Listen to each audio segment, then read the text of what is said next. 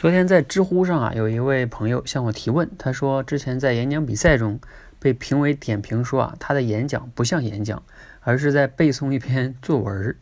想知道哈，这个背诵和演讲有什么区别？哎，我看到这个问题呢，觉得还挺有意思的哈。我当时想了想，怎么回答他这个问题呢？我就想到了一个类比哈，可能也不算特别恰当，但是好像是挺能说明问题的。我跟他说，我说这个演讲哈，其实和背诵。有一个本质的区别呢，有点像我们平时看电影跟听复读机的区别哈。我们上学的时候呢，都听过英语听力，一听复读机啊，就会想睡觉啊，因为那里边干巴巴的是吧？然后只是把简单的把那个内容给它录出来，然后播放出来，这就是复读机的那种感觉。因为你背诵不也是这种感觉吗？那电影呢？电影就不一样。电影的话，你会发现除了演员的这种。台词声情并茂的表演、动作、肢体语言是吧？等等等等的，更重要的，它还有灯光、背景、音乐等等等等哈，各种要素，最终呢，把一个故事很好的、全方位的呈现在我们面前。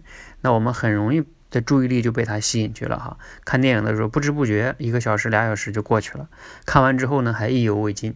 所以你去听复读机和看电影那种体验是完全不一样的哈。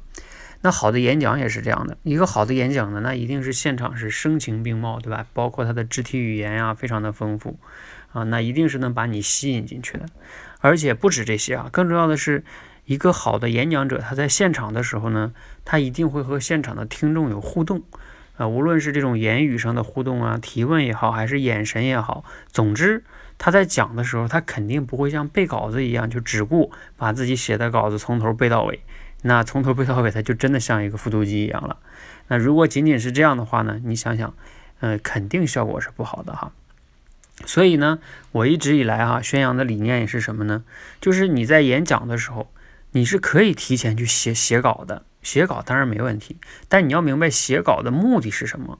写稿它不是为了让你最终是背诵这个稿子，写稿是为了让你倒逼你思考的更清楚。比如说你讲的观点呀，以及它的逻辑啊、用词啊等等等这些东西啊，你要思考的更好。而你讲的时候呢，一定不能完全背稿，那样的话呢，就会干巴巴的，特别的生硬。